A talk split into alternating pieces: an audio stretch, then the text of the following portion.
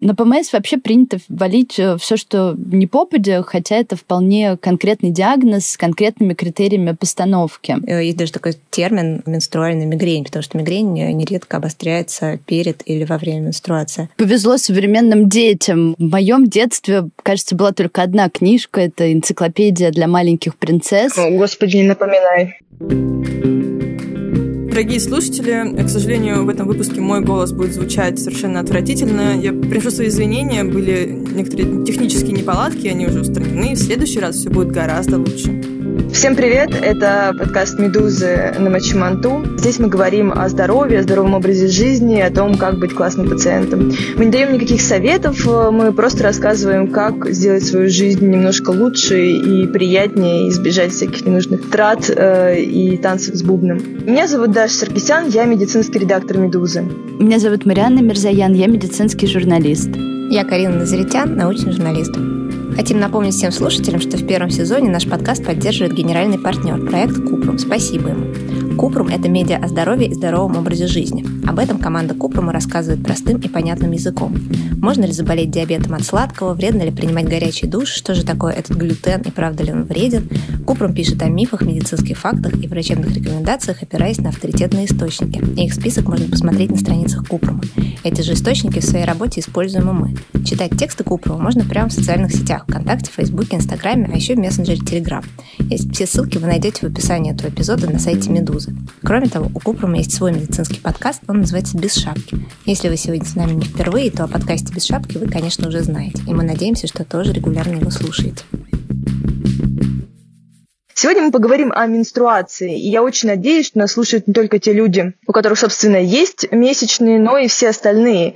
Просто потому, что с детства мы знаем о разных удивительных явлениях, которые сопровождают менструации, и это, в общем-то, мешает жить э, более-менее всем. Есть у вас менструация или нет, от этого не зависит. Стереотипы, они э, мешают всегда. И вы все прекрасно знаем, что женщина перед месячными превращается в монстра, потому что это ПМС, и все мы знаем, что когда есть некая боль и женщина складывается в три погибели и не идет на работу. Это тоже, в общем-то, нормально, все терпели, и ты потерпи. И на самом деле проблема в том, что это все терпеть абсолютно точно не стоит. И мы сегодня поговорим и об обильных месячных, поговорим о болезненных месячных и нерегулярных, в том числе об отсутствии месячных, а, потому что все это если постараться, если как-то активно действовать, то можно как-то с этим более-менее нормально жить, и жизнь, правда, может стать лучше, просто нужно не терпеть. И еще мы, конечно, поговорим о всем том, что сопутствует менструациям. Это, конечно, и средства гигиены, и различные заболевания, которые как-то связаны с месячными, и в том числе о жизни без месячных, добровольной и безопасной. Кажется, ну, все вокруг принимают как данность, что месячные ухудшают качество жизни. Но насколько они правда должны ее ухудшать? С чем надо мириться? С чем идти к врачу? Большинство действительно испытывают какой-то один или несколько симптомов во время месячных. Умеренную боль в животе или пояснице, а, дискомфорт в груди, вздутие живота. Могут быть перепады настроения, может тянуть к какой-то определенной еде. И да, это все может быть нормальным, но ровно до тех пор, пока не начинает серьезно влиять на жизнь. Это важный вопрос, как месячные влияют на качество вашей жизни. Если что-то из-за них идет не так, это повод подумать об активных действиях, о поиске информации, а может быть даже о консультации с врачом. Вот, например, есть обильные месячные, да, но что такое обильные месячные? Как понять, какие месячные обильные и какие нет? Понятно, что тут все очень, во-первых, индивидуально, во-вторых, субъективно. Э, вот я тут недавно читала про несколько исследований, в которых пытались выяснить, насколько женщины адекватно оценивают как бы эм, количество своих выделений во время месячных, ну, в смысле адекватно относительно каких-то объективных показателей. И вот э, в одном исследовании, оно, правда, довольно старое, 66 -го года, но тем не менее оно такое очень э, забавное, есть и более свежие, но то более подробное просто.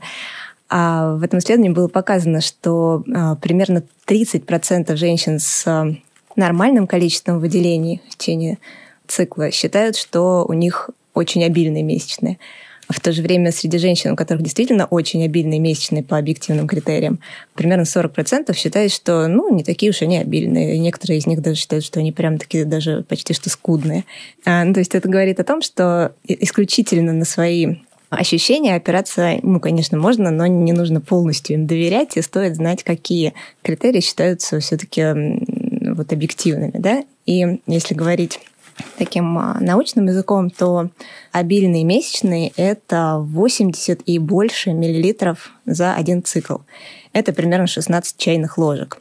Ну, понятно, что никто из нас не будет бегать с чайными ложками, пытаться измерить количество выделений, поэтому а, есть более такие бытовые критерии. Месячные считаются обильными, если, например, вы меняете средства гигиены каждые два часа или чаще, а если у вас выходят сгустки крови больше 2,5 см в диаметре, если вы систематически протекаете, то есть вам не хватает э, ваших средств гигиены, и э, регулярно случается так, что вы пачкаете одежду или постель. Если вам приходится одновременно использовать два, например, средства гигиены, там прокладку и тампон для того, чтобы избежать протекания, или если менструация длится дольше 7 дней, все это как бы признаки того, что, может быть, ваши месячные немножко более обильные, чем должны быть. И, например, на сайте Британской национальной службы здравоохранения, NHS, а есть тест, который можно пройти, чтобы понять, насколько у вас обильный месячный. Ссылка на этот тест будет в описании этого эпизода на сайте Медузы. Кстати, хочу обратить внимание, что каждому нашему выпуску мы готовим довольно внушительный список источников, Поэтому, если вы с нами не согласны, то можно посмотреть э, на сайте Медузы этот список, э, пройти по ссылкам и посмотреть, э, что написано в источниках, на которые мы опираемся.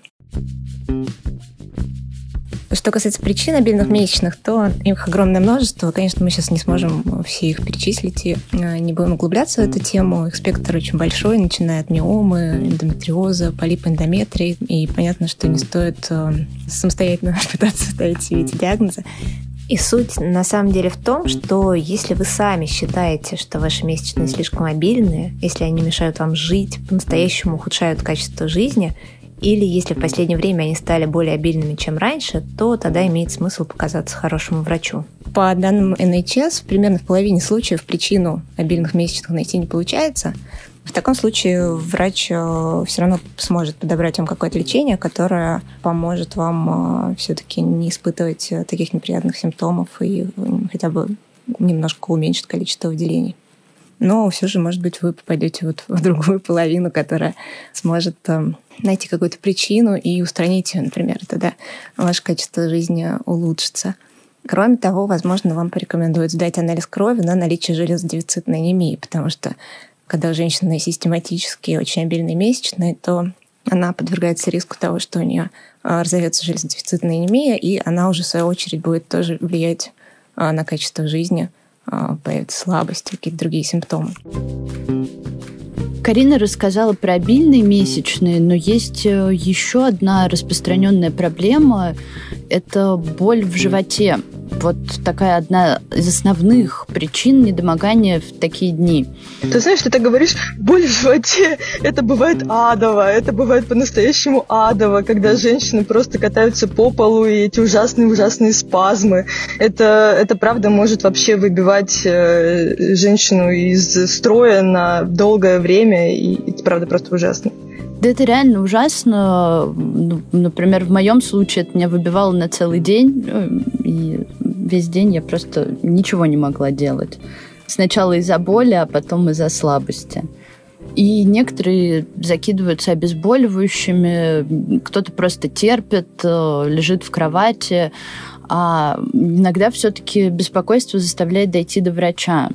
Немного удивительно, что многие э, считают, что боль в месячных э, – это нормально, и с этим нужно просто смириться и как-то самой справляться.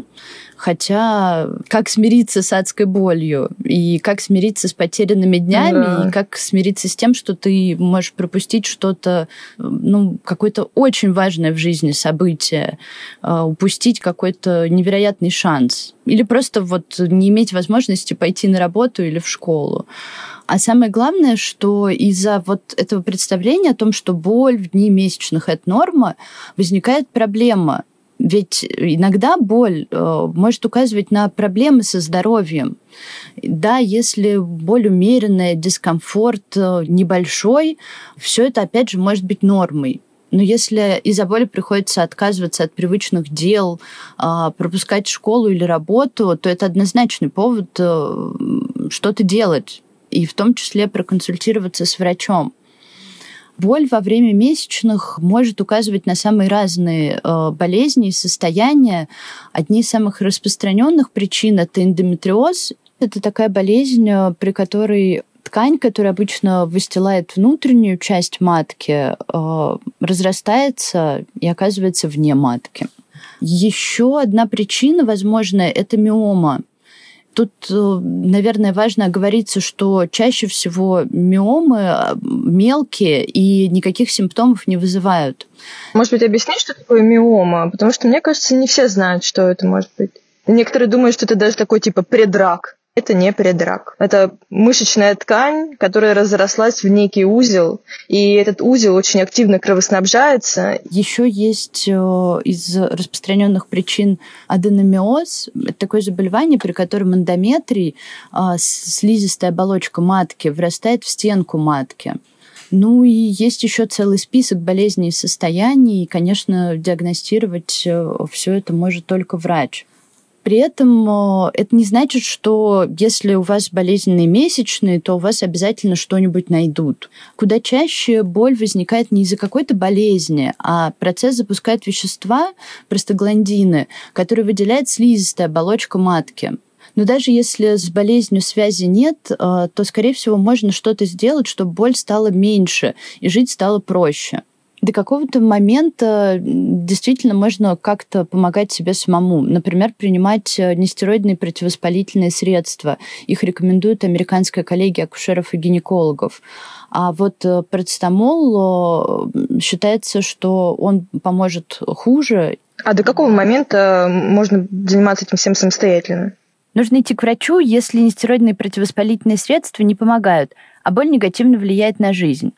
Еще до врача стоит дойти, если боль резко усиливается, если вам больше 25 лет и впервые боль такая сильная, если помимо боли есть еще и жар, или боль вы испытываете даже когда месячных нет – а вот ты ничего не сказала про ножпу и про спазмолитики. Ну, просто потому, что ножпы нет в рекомендациях врачебных сообществ, и спазмолитиков нет. А раз у нас нет данных о том, что ножпа эффективно помогает справиться с болью во время месячных, то и принимать ее нет никакого смысла.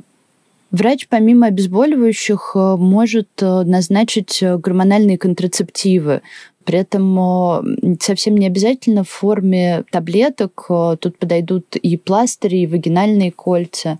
И это только первая линия. На самом деле есть еще ряд средств, которые э, врачи могут применять, если э, ни обезболивающие, ни гормональные контрацептивы не помогают.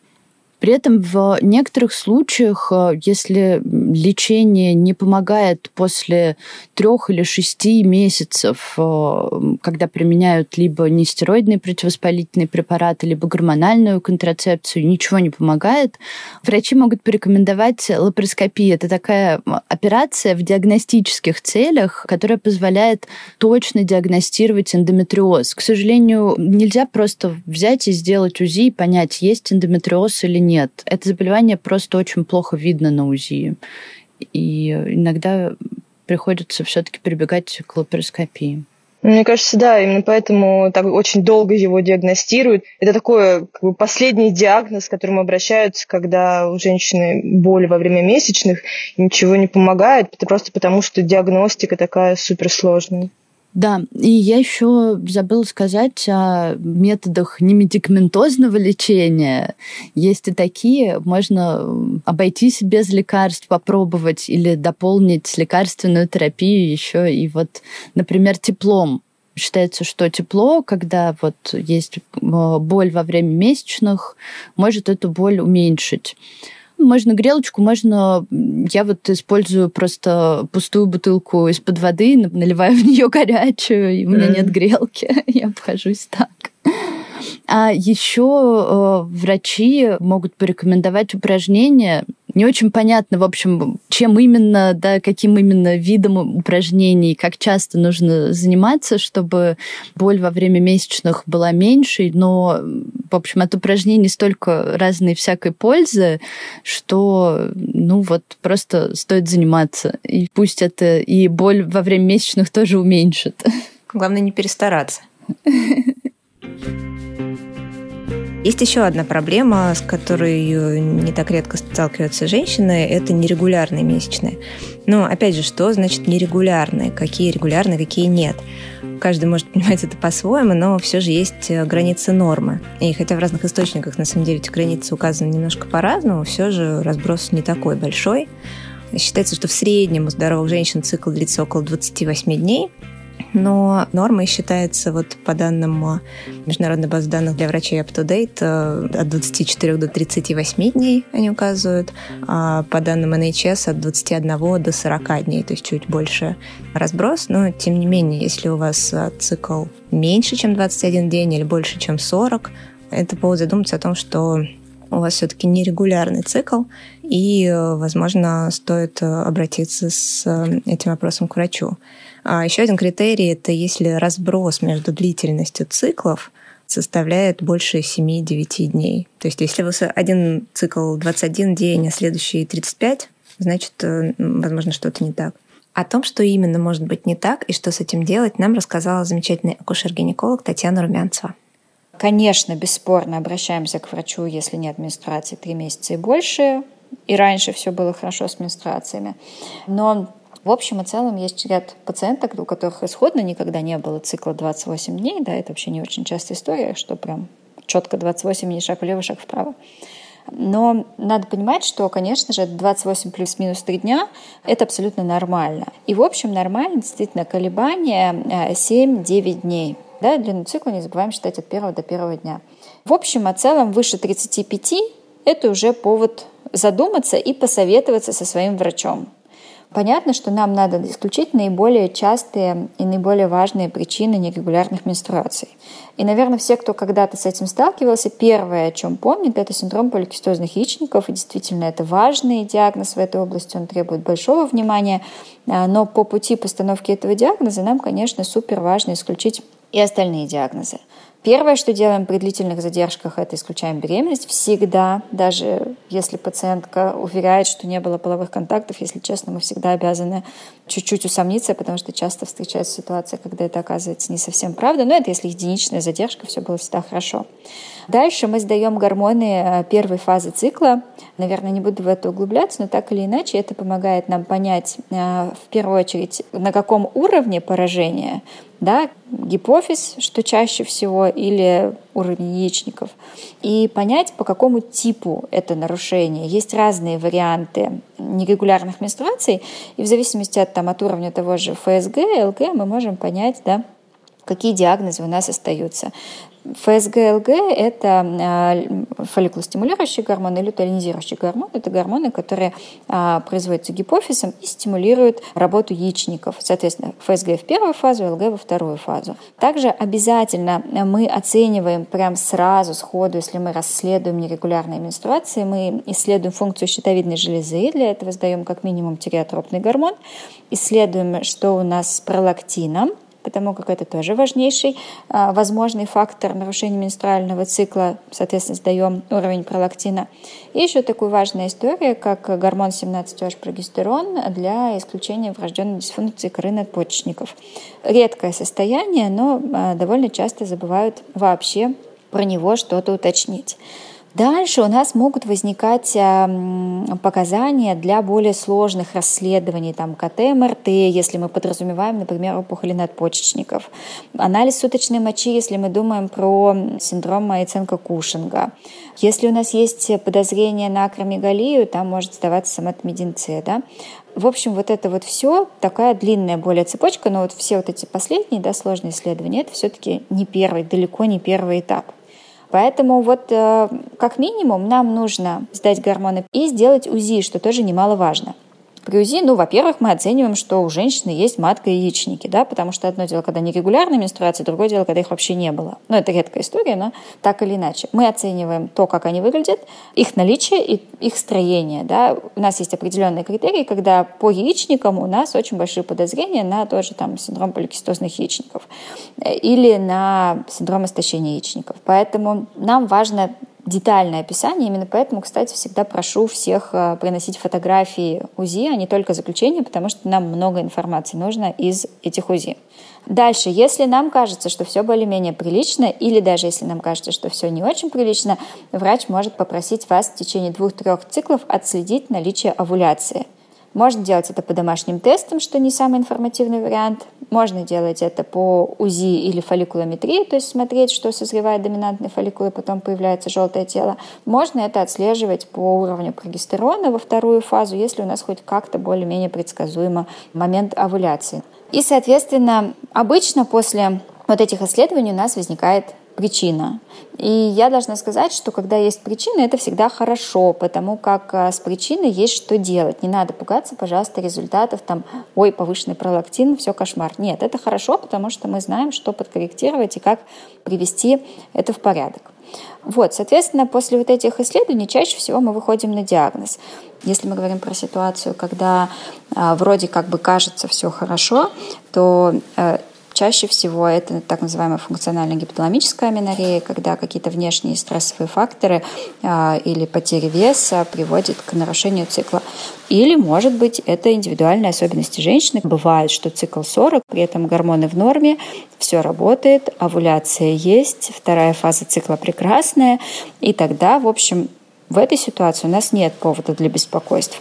Но такого, чтобы все идеально, все гормоны в норме, все работает, э, овуляция есть, а при этом цикл то 20, то 50 дней, на самом деле это прям казуистика, и я думаю, что с этим я не встречалась. Если у женщины нерегулярная менструация, это однозначно повод для того, чтобы обратиться к врачу, потому что это может быть либо чем-то очень простым, с чем будет легко справиться, либо это потребует каких-то доп. вмешательств для того, чтобы в общем улучшить продолжительность и качество жизни, либо это редкая ситуация, не хочу никого пугать, но мало ли, может быть, идет речь о преждевременном истощении яичников, и нужно там задуматься, если вы планируете детей, и какие-то шаги предпринять здесь сейчас. Поэтому очень важно знать диагноз и знать прогноз. И исходя из этого взвешенно принимать решение, делаем мы что-то или не делаем. Ну, вот про три месяца отсутствия э, менструации, это, в общем-то, действительно понятная история, и это то, с чем обязательно нужно обращаться к врачу. А еще, если у вас не было трех месячных в течение года. И нет, это не какое-то спасение и дар свыше, это вообще-то проблема. И, к сожалению, очень часто, когда вот у женщин пропадают месячные, бывает так, что даже если женщина ведет половую жизнь, то беременность как-то ну, не всегда входит в круг поиска, просто потому что, ну, что это за половая жизнь такая раз в полгода или там, ну, вообще мы предохраняемся. Но на самом деле и средства контрацепции, конечно, могут подвести даже если вы занимаетесь сексом раз в полгода, это тоже вполне себе может привести к беременности.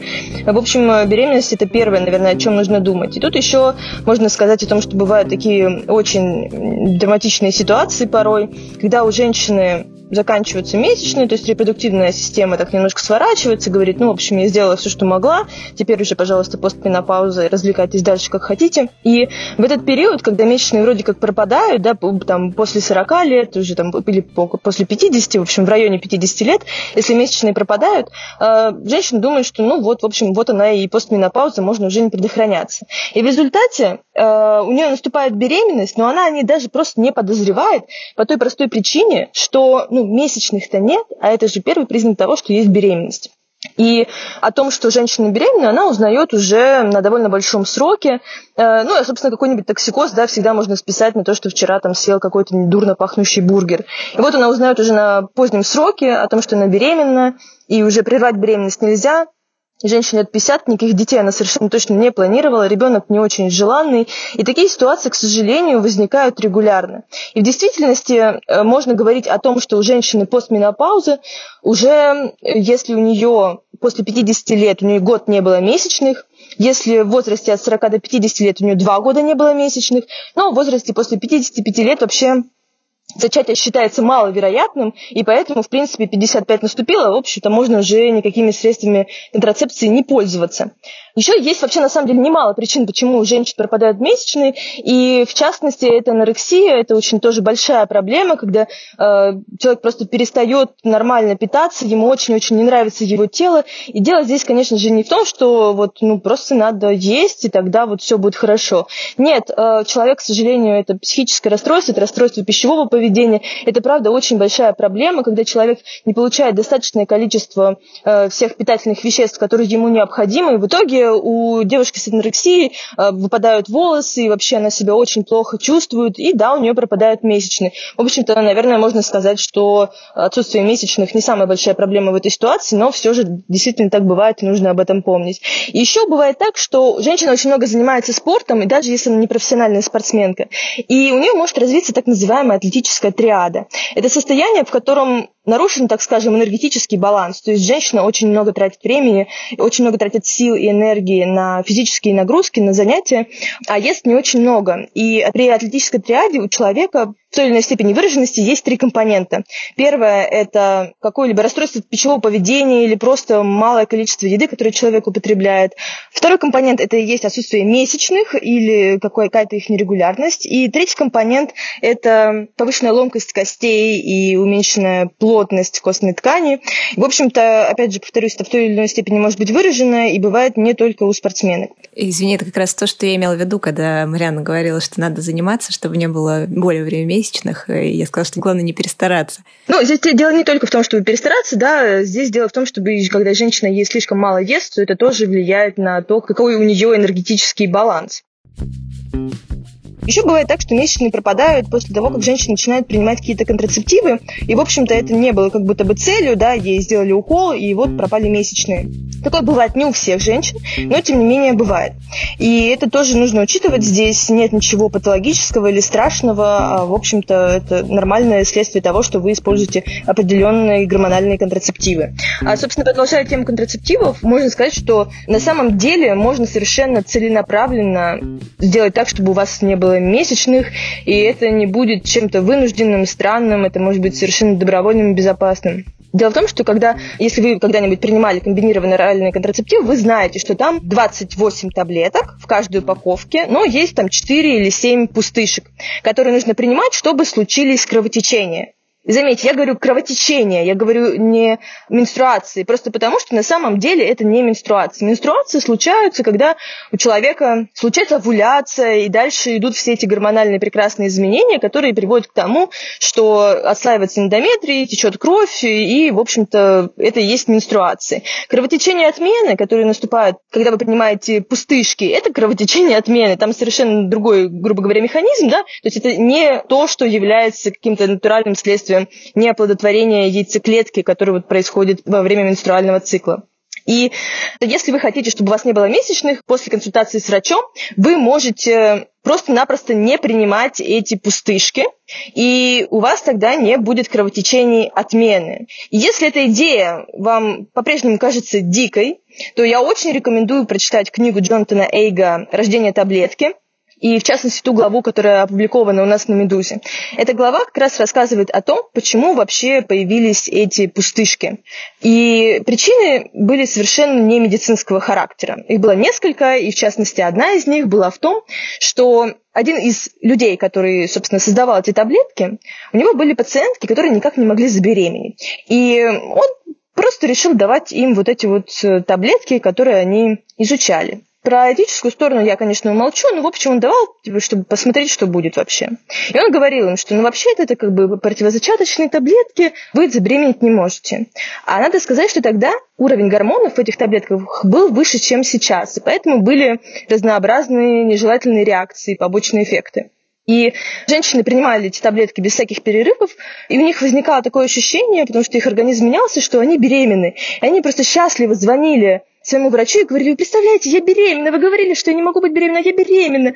И он, в общем, очень устал от этих звонков, и они посоветовались и, в частности, решили, что нужно прерывать прием таблеток на некоторое время, чтобы женщина увидела кровотечение и поняла, что она на самом деле не беременна. И на самом деле, в действительности, если вы используете кровотечение отмены, просто посмотреть, да, беременны вы или нет, то кажется более логичным использовать все-таки тесты на беременность, которые, во-первых, более точные. Кровотечения, в конце концов, могут быть и у беременной женщины и они, может быть, даже дешевле в какой-то степени. И это менее нервная процедура. Вы результат узнаете через минуту, а не мучаясь э, сутки или двое, или там сколько-то часов, все время заглядывая в трусы, пошла ли кровь.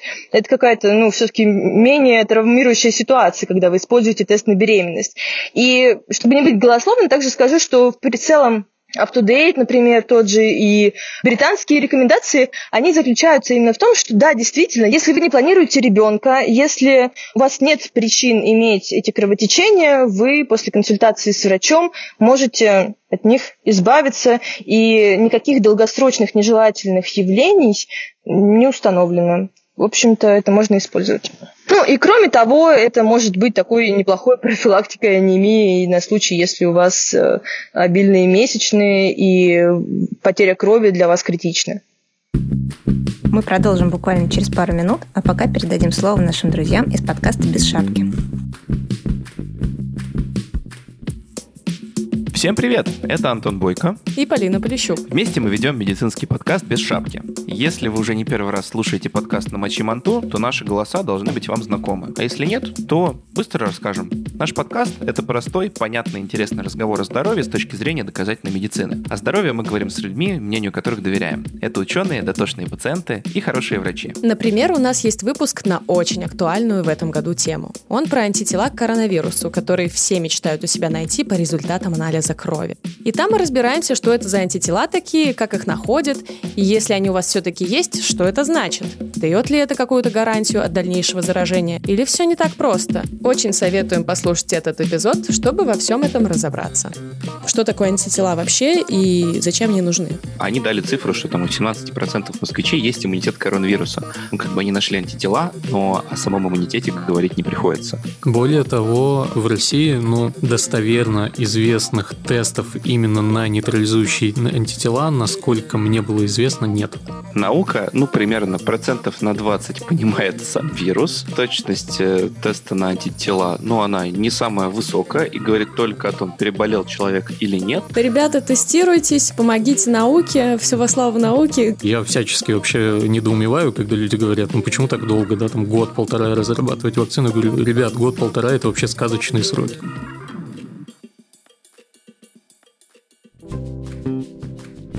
Мы поговорили и про болезненные месячные, про обильные месячные, и про ситуации, когда месячных нет или они нерегулярные. А есть еще ведь ПМС, предменструальный синдром. То есть это не миф? Нет, это с одной стороны не миф, а с другой стороны миф. вот так. На ПМС вообще принято валить э, все, что не попадя, хотя это вполне конкретный диагноз с конкретными критериями постановки. И, конечно же, ПМС есть не у всех женщин, и даже не у большинства. И этим женщинам ПМС существенно отравляет жизнь. Есть данные, что тяжелая форма ПМС может даже повышать риск суицида, а к распространенным симптомам стандартным относят тревожность, чувство безнадежности, раздражительность, трудности с концентрацией, усталость, проблемы со сном. При этом еще может болеть голова, живот, возникать отеки. А в редких случаях э, развивается действительно тяжелая форма, и тогда вообще все совсем плохо. К сожалению, нет исследований, которые помогают поставить диагноз ПМС. Более того, иногда его могут спутать с депрессией или тревожным расстройством. Но при этом есть четкие критерии, которые все-таки позволяют врачам диагноз поставить. В рекомендациях американской коллегии акушеров и гинекологов пишут, что симптомы при ПМС должны появляться за 5 дней до начала месячных и продолжаться еще несколько дней после начала. Они обязательно должны ухудшать качество жизни, э, мешать вести привычный образ жизни. И вот это все должно продолжаться не меньше трех месяцев. Диагноз будет проще поставить, если хотя бы 2-3 месяца вы будете вести дневник, отмечая, когда и какие эмоциональные и физические симптомы возникают. Если у женщины все-таки есть э, ПМС, то обычно можно справиться э, с помощью антидепрессантов. При этом э, далеко не всегда антидепрессанты приходится пить каждый день. Иногда их могут назначить во второй половине цикла. Этот вопрос стоит обсудить с врачом. Может быть, в вашем случае такой вариант лечения возможен. Помимо антидепрессантов еще есть гормональные контрацептивы, которые тоже может назначить врач при ПМС. Помочь может и психотерапия, а всеми любимый БАД, а, масло вечерней примулы, относятся к неэффективным способам лечения ПМС. Все эти проблемы, о которых мы поговорили, они есть, конечно, не только у взрослых женщин, у которых уже, в общем-то, все они понимают про свой цикл и про то, как у них обычно проходят менструации, но это все актуально и для подростков. И не очень правильно списывать какие-то неприятные симптомы и то, что ухудшает качество жизни, на то, что, ну, это же подросток, у, там, у этой девочки, у нее просто э, идет становление цикла, и, в общем-то, все скоро закончится, и родишь, и все пройдет, вот это вот прекрасное. Ну вот да, болезненные месячные у подростков – это вообще тема отдельных статей для врачей и, в общем, такая проблема. Да, особенно это касается, конечно, развивающихся стран, но это правда, что отдельная тема, да, почему как месячные мешают девочкам получать образование. Но на самом деле бывает так, что те симптомы, которые есть у подростка, они указывают на некоторые заболевания, на некоторые отдельные прямо заболевания, которые характерны и которые выявляются преимущественно у подростков. То есть, например, нарушение свертываемости крови, они могли быть раньше как-то не очень заметны, а тут пошла кровь э, каждый месяц, и, в общем-то, стало понятно, что что-то идет не так. Нет, это не просто какие-то суперобильные месячные, и это нормальное явление. Лучше все-таки обратиться к врачу, чтобы он сказал, что это, есть ли здесь какая-то патология, которая вызывает такие неприятные симптомы, или же это все, в общем-то, ну, такая особенность, да, с которой тоже, в общем-то, можно что-то сделать. Ну, конечно, цикл должен становиться, и он может становиться какое-то время, и да, окей, на это можно иногда что-то списать, но далеко не все. И тут еще важно сказать, что когда мы говорили, например, да, про отсутствие месячных, то отсутствие месячных, ну, по разным источникам, до 15 лет где-то, да, кто-то говорит больше, кто-то говорит меньше, это тоже повод обратиться к врачу по поводу того, что уже у девочки что-то идет не так с ее развитием, может быть, нужно предпринимать тоже какие-то активные активные действия. И здесь, мне кажется, очень хороший момент для того, чтобы рекомендовать классные книги. На самом деле книг, которые рассказывают не исключительно о менструациях или вообще о женском здоровье, их немало. Но, наверное, самые мои любимые – это именно подростковые. Они очень доступны и прекрасно рассказывают о физиологии, о женской физиологии, о том, как все там развивается, идет, что правильно, что неправильно. И тут, конечно, мой фаворит – это книга Лены Климовой «Настоящая девчонка. Книга о тебе». Эта книга, ну, конечно, хвалить ее не очень красиво. Э, у меня тут конфликт интересов размером с гору, но дело в том, что просто я читала первое издание книги, оно было фактически в самом издате, оно мне очень понравилось. А потом издательство «Самокат» решило переиздать у себя эту книгу, и позвали меня проверять медицинские факты. Я, конечно же, согласилась. Это замечательная книга, она замечательна не только тем, что там очень полно и классно рассказывают и о сексе, о контрацепции, о менструациях, развитии и таких очень таких медицинских, физиологических вещах. Но также Лена Климова пишет, например, о том, как быть, если родители тебя натурально ненавидят, э, как защитить себя в интернете. И, в общем-то, рассказывает о очень таких полезных вещах, таком вхождении в жизнь, рассказывает о насилии, о детях, о которых может девочка думать уже в каком-то даже маленьком возрасте. В общем-то, я бы очень рекомендовала эту книгу. Есть еще книга Мишель Хоуп, как рассказать дочке о взрослении, половом созревании и сексе. Это книга примерно про то же. На самом деле в ней э, в основном, конечно, делается акцент на менструации, опять же, на каком-то половом развитии, на отношениях, на дружбе, на сексе. Ну и, в общем-то, это вот такой более-менее узкий круг тем – и эта книга, несмотря на название, она, конечно, адресована преимущественно девочкам, подросткам. И есть, например, еще отдельный комикс про менструацию, есть, например, еще настольная игра про менструацию. В общем-то, очень много способов просвещать своих детей или, может быть, даже себя. Я настоятельно рекомендую ходить на сайт Медузы и смотреть на источники, на которые мы ссылаемся, потому что там есть не только э, то, о чем мы говорим, но и сверх того какие-то рекомендации, которые вам могут пригодиться, если вы решите углубиться в тему. Повезло современным детям. В моем детстве, кажется, была только одна книжка. Это энциклопедия для маленьких принцесс. О, господи, не напоминай. И там были какие-то полезные э, э, главы, но наряду с этим было, например, раздел про гадание. Да-да-да. Не, у меня, кстати, была хорошая переводная книжка, но я не помню, как она называлась и куда она делась.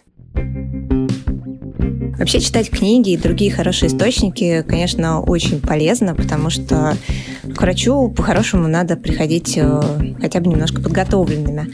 Потому что, например, если вы приходите к гинекологу, то чаще всего гинеколог вас спросит, а когда у вас были последние месячные, или какой длины у вас цикл.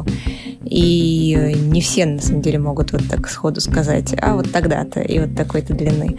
Раньше, не знаю, все так делали или нет, мне кажется, это было распространено. Были такие календарики бумажные, на которых э, женщины отмечали, когда у них начиналась менструация. И, честно признаюсь, у меня до сих пор есть эти календарики. В смысле, э, они, во-первых, у меня сохранились за всю историю, во-вторых, я их до сих пор э, веду. Я такой человек старой закалки.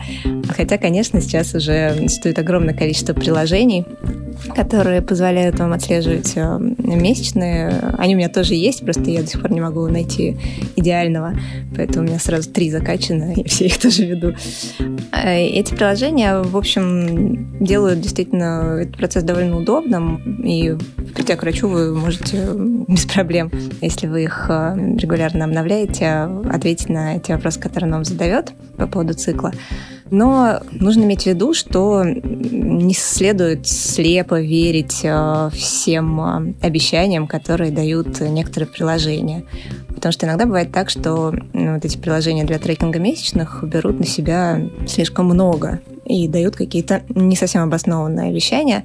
Например, недавно был такой не то что скандал, но такое бурное обсуждение ситуации, когда сразу два популярных трекера месячных, это приложение Clue и Flow, решили добавить такую фичу. Они стали предлагать анализ менструального цикла с тем, чтобы подсказать, нет ли у женщины случайно такого диагноза, как синдром поликистозных яичников. То есть они решили, что они будут анализировать цикл, будут эм, задавать какие-то специальные вопросы, и на основании этой информации будут а, давать женщинам подсказки. Мол, вот нам кажется, что, возможно, у вас э, может быть вот такой синдром, обратитесь к врачу. И вроде бы, казалось бы, это не такая уж плохая идея, но это встретило, в общем, довольно серьезную критику со стороны и многих врачей, и многих пользователей, потому что это довольно часто стало давать э, ложноположительный результат. То есть э, во многих случаях э, приложение говорило тем женщинам, у которых нет на самом деле этого диагноза, что, возможно, он у них есть. И некоторые женщины, которые, может быть, очень склонны переживать по поводу своего здоровья, могли потратить кучу лишнего времени на то, чтобы обратиться к врачу, проходить какие-то, может быть, ненужные исследования и так далее, и могли потратить много лишних нервов. Поэтому, в общем, многие врачи высказались в том смысле, что это слишком смело со стороны приложений вот так вот э, на голубом глазу давать такие рекомендации. Потому что когда там, в систему здравоохранения вводятся какие-то программы скрининга, да, это делается не просто вот так с полоборота, а делается после того, как бы серьезно просчитываются все плюсы и минусы да, введения скрининга.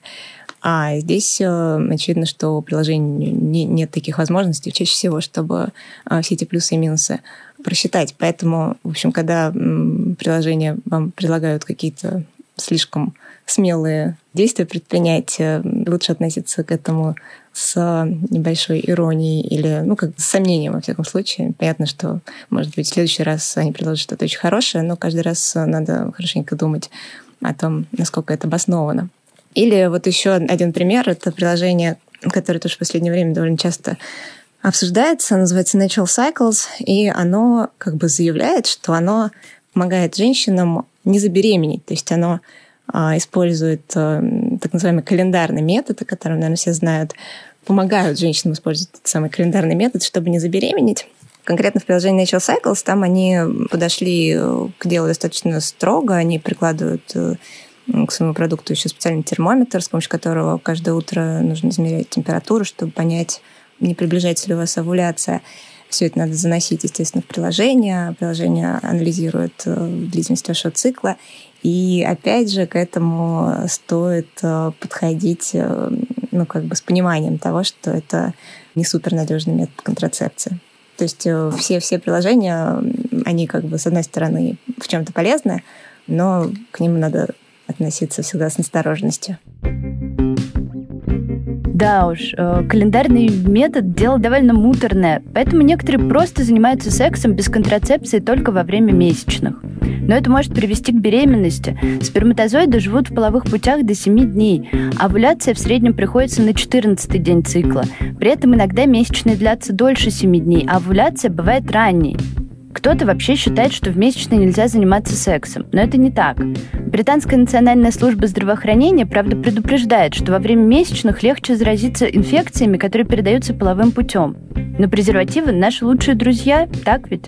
Если комфортнее, то можно заниматься сексом с менструальной чашей, по крайней мере, с некоторыми из них. Но чаша, конечно, от болезни не защитит. Еще во время месячных можно тренироваться, если вам хочется, и это позволяет чувствовать себя лучше. Можно принимать ванну. Кстати, горячая ванна – это еще один способ справиться с болью во время месячных. Кому-то может быть удобнее при этом использовать менструальную чашу. С ней или тампоном можно плавать в бассейне. Кстати, ты вот, Мариана, упомянула средства гигиены, менструальные чаши, тампоны, и я не думаю, что они очень популярны. Более того, я уверена, что они не очень популярны. И более того, менструальные чаши как-то вошли в наш, скажем так, лексикон совсем недавно.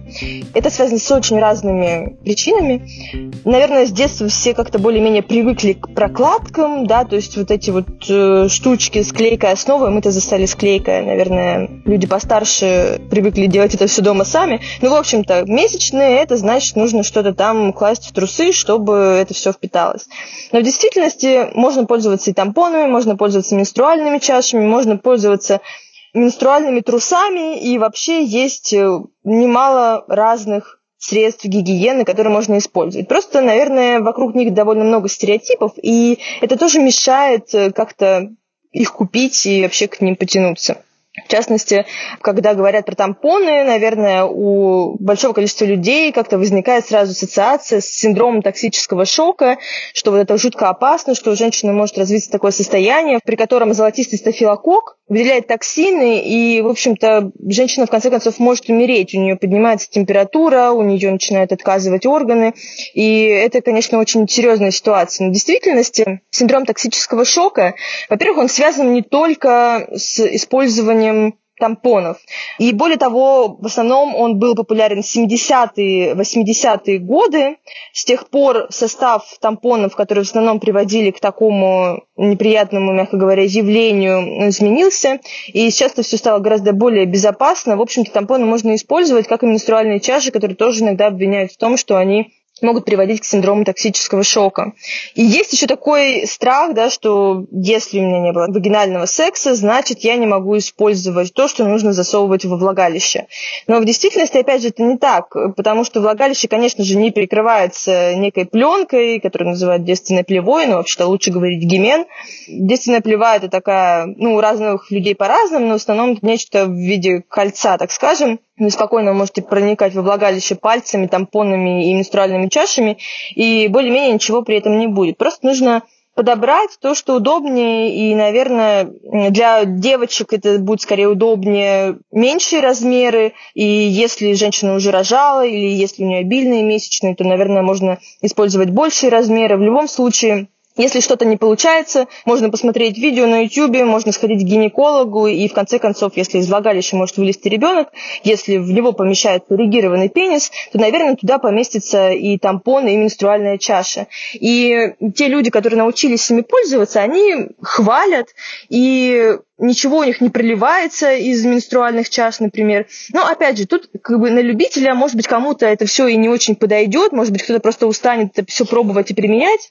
Но главное просто не бояться и не бояться, там, не знаю, потерять девственность, не бояться того, что это все как-нибудь застрянет, потеряется в организме и так далее. Ну, еще, как я уже сказала, есть э, разные другие экзотические варианты, хотя, может быть, не такие экзотические. В любом случае, тканевые прокладки известны давно, но сейчас они стали такие очень красивые, очень новомодные. И, в принципе, если вы фанат таких вещей, тоже можете ими пользоваться. Вязаными тампонами, которые, к сожалению, продаются в интернете, лучше не пользоваться. Вот с ними как раз э, вполне вероятно выше риск развития синдрома токсического шока. Ну, а менструальные трусы – это тоже такая штука на любителя. Они в какой-то степени напоминают памперс, если вы не понимаете, как они вообще выглядят. Но они, ну, конечно, не такие объемные, но, тем не менее, ими можно пользоваться, если, грубо говоря, вам зайдет. Слушайте, я тут недавно нашла такую классную тканевую прокладку, но никак не решусь ее купить, но она такая красивая, на ней нарисованы планеты. Мне кажется, это просто огонь. Да-да, они очень красивые, просто вопрос в том, что за ними нужно ухаживать, да, за нужно следить, чтобы они никак не покрылись тонким слоем бактерий. В общем-то, это такая немножко трудозатратная история. Кажется, еще не для каждой одежды подойдет. Ну вот да, это все меня смущает, но она вот прям лежит у меня в закладках, я все смотрю, не смотрю. А помимо всех тех проблем с самими месячными, которые мы обсудили, существуют еще смежные с ними проблемы. Я имею в виду, что менструальный цикл может влиять на течение каких-то имеющихся у вас заболеваний. Например, акне. Одна из возможных причин акне – это гормональные изменения. И замечено, что у женщин, особенно у женщин старше 30-33 лет, акне может обостряться перед началом менструации. А, просто это стоит иметь в виду, если вы пойдете к врачу, чтобы лечить акне об этом стоит ему сказать. Или еще другой пример – это мигрень. Э, есть даже такой термин менструальная мигрень, потому что мигрень нередко обостряется перед или во время менструации. Просто тоже стоит иметь это в виду, когда вы будете подбирать лечение. В общем, главное, наверное, что можно подчеркнуть из этого выпуска, это то, что если у вас возникают какие-то проблемы, если качество вашей жизни падает из-за регулярных кровотечений, то это определенно повод действовать и как максимум идти к врачу, а как минимум попытаться справиться самостоятельно до какого-то определенного момента.